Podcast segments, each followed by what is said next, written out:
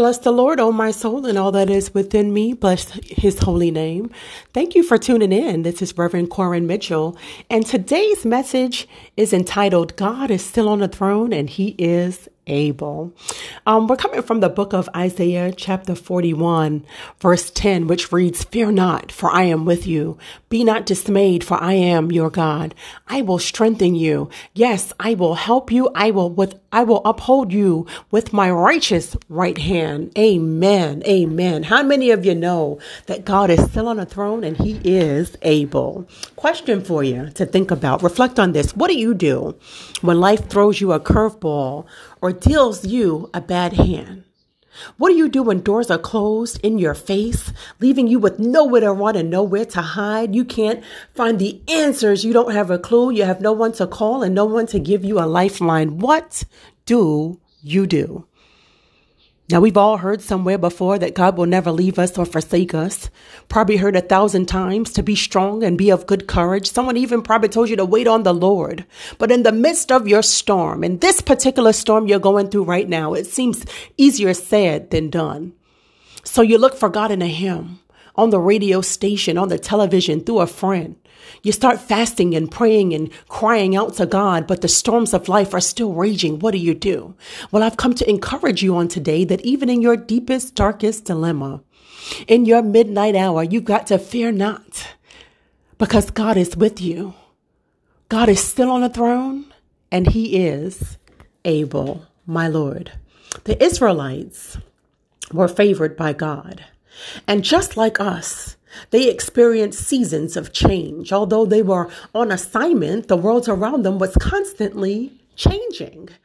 This world in which we live is also changing, and it's no surprise that the things of the past are not the things of now. Things are not the same as they were back in the day.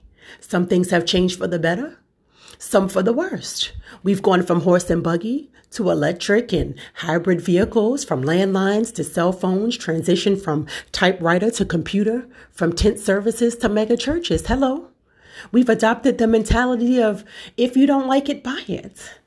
We've got identity theft now and identity crisis all happening at the same time. We step outside, we're not even sure if we're going to make it home safely or make it home at all. People of God, we are living in perilous times. The devil is in full swing. He always has, always will be, because that's what he does. He's on the prowl. And if we ever needed the Lord before, we sure do need him now. In the midst of all the turmoil, in the midst of the anxiety, the frustration, the confusion, the relent- restlessness, I'm here to tell you and encourage you on today that God is still on the throne.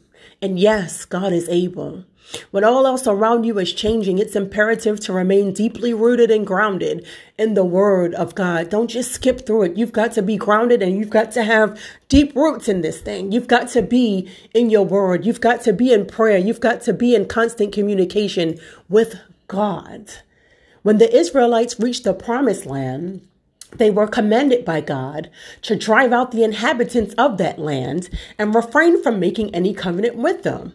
God had already led the Israelites victoriously through many battles, but as time progressed, they began mixing and marrying and worshiping false items.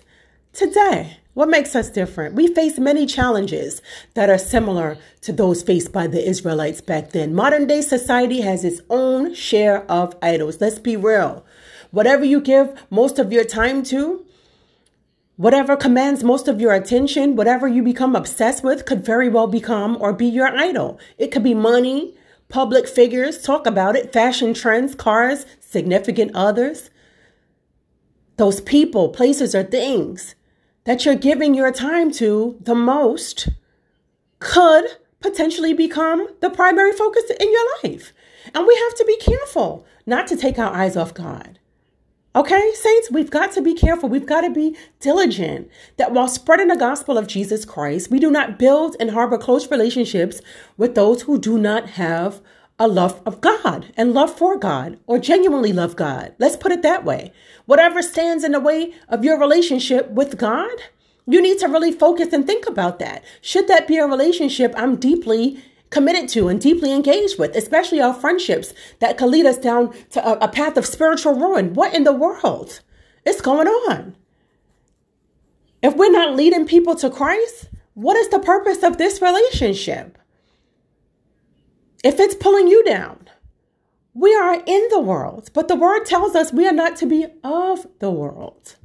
Hebrews 13, verse 8 comes to mind because it reminds us that Jesus the Christ is the same yesterday, today, and forevermore.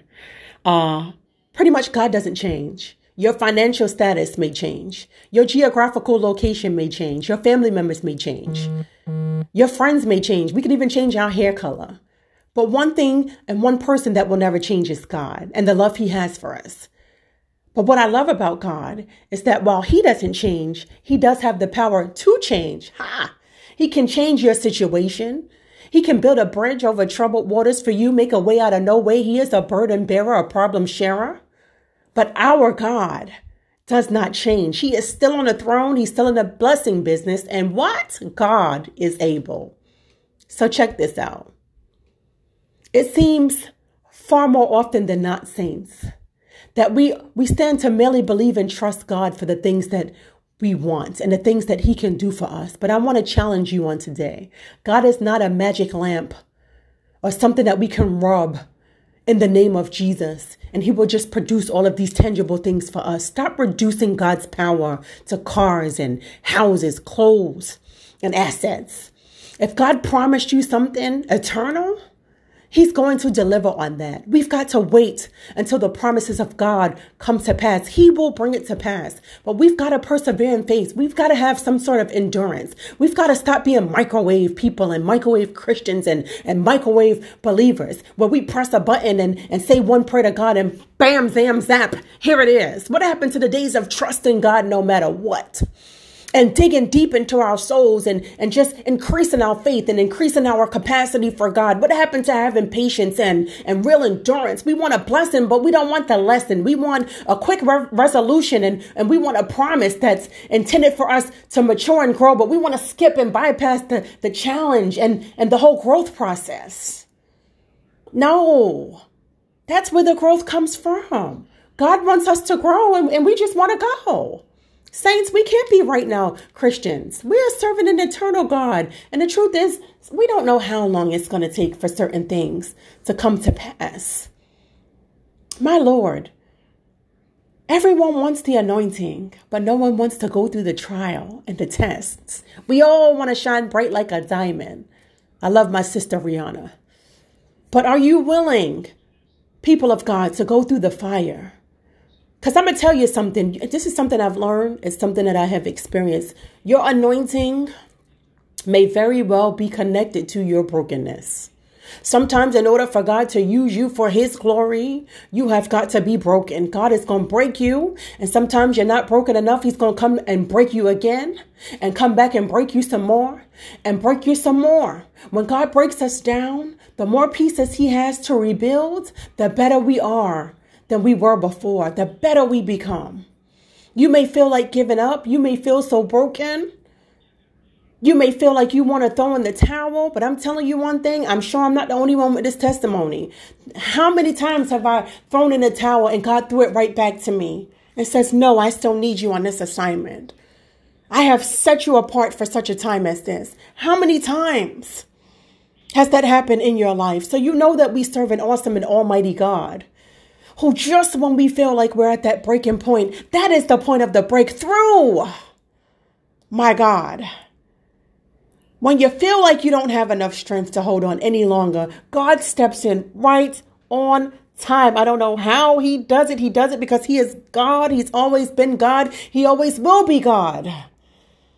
So this may very well be your turnaround season, my Lord. This is your moment of breakthrough. And I want you to claim victory in that.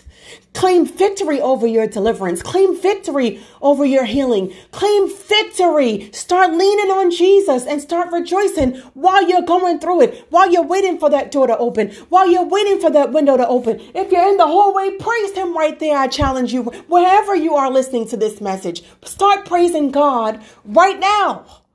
Don't wait for it to come to pass. Start praising right now. God is still on the throne. God is still in the blessing business, and God is able. My Lord, I want to thank you so much to tuning in today. I love you all with the love of my Lord and Savior Jesus the Christ. Until next time, I want to encourage you, like the word says, to fear not, for God is with you. He is strengthening you, helping you, and upholding you with his righteous right hand for such a time as this. Bless the Lord. Amen.